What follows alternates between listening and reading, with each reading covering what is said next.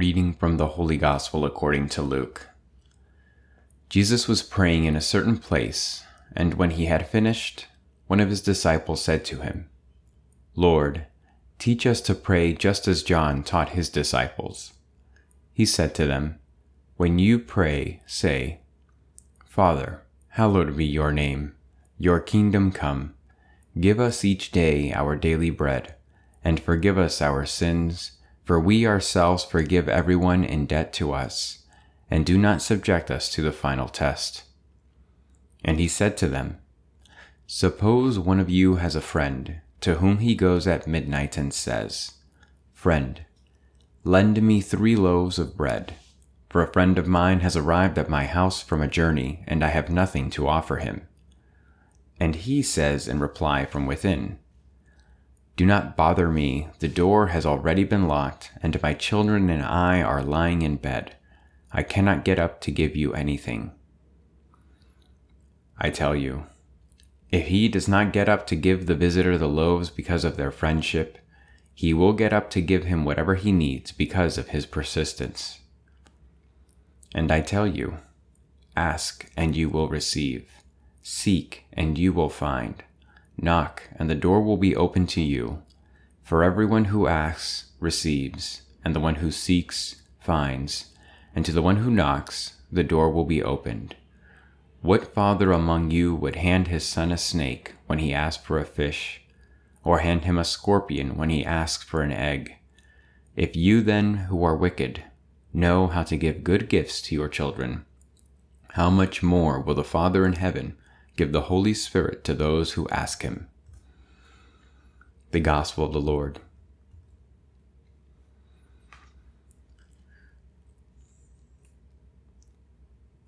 When I was in the novitiate, uh, I had the opportunity, along with 13 other Jesuits, to go through the long 30 day version of the Ignatian spiritual exercises. It's 30 days each day, you have maybe four or five hours that you need to spend in prayer with a little bit of time before and after for journaling and for preparing for prayer. And then, besides that, you eat meals, do some exercise, and find some way to spend the free time that's still left there.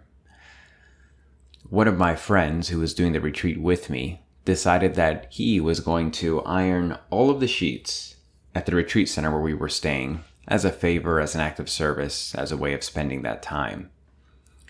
So on the very first day of the retreat, he did a couple prayer periods, did some exercise, and then had some free time.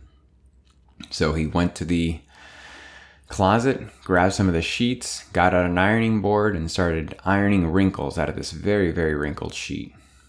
And he spent 15 minutes just ironing and ironing and ironing, and the wrinkles were not coming out.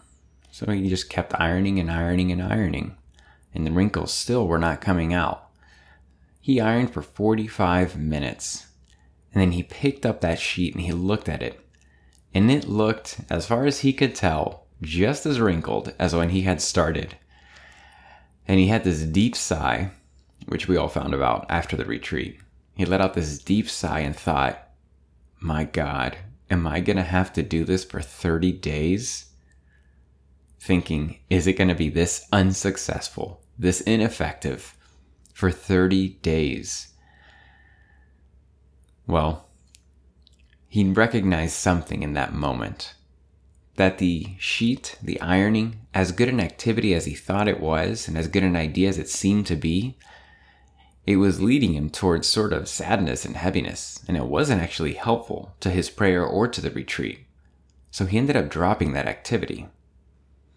But that comes to mind today because I believe it's a good model or an image that we can use to think about prayer. Today, the disciples ask Jesus to teach them about prayer.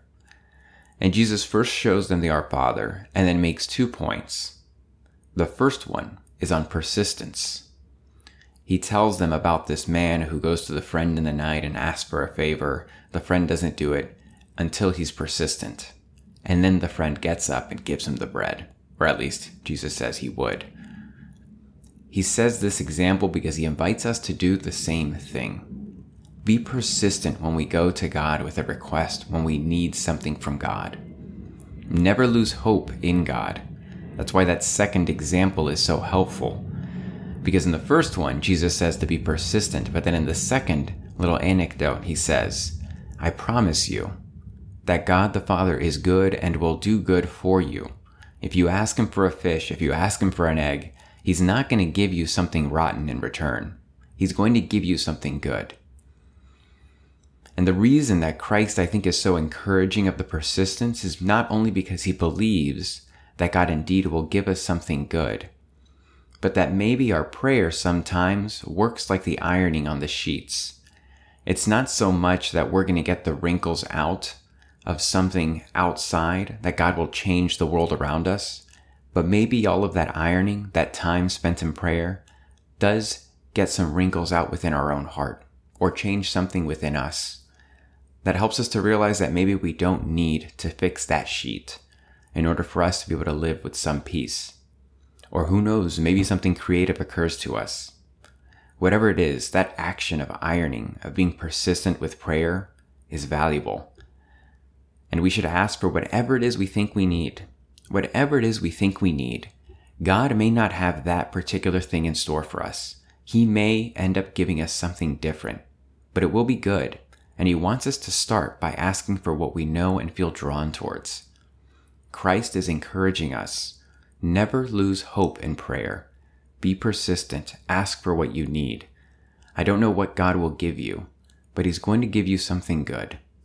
And so, God willing, we never lose hope in prayer, and we can remain patient as we wait and as we work, trusting that God, in His goodness, will provide for us as we need. May it be so.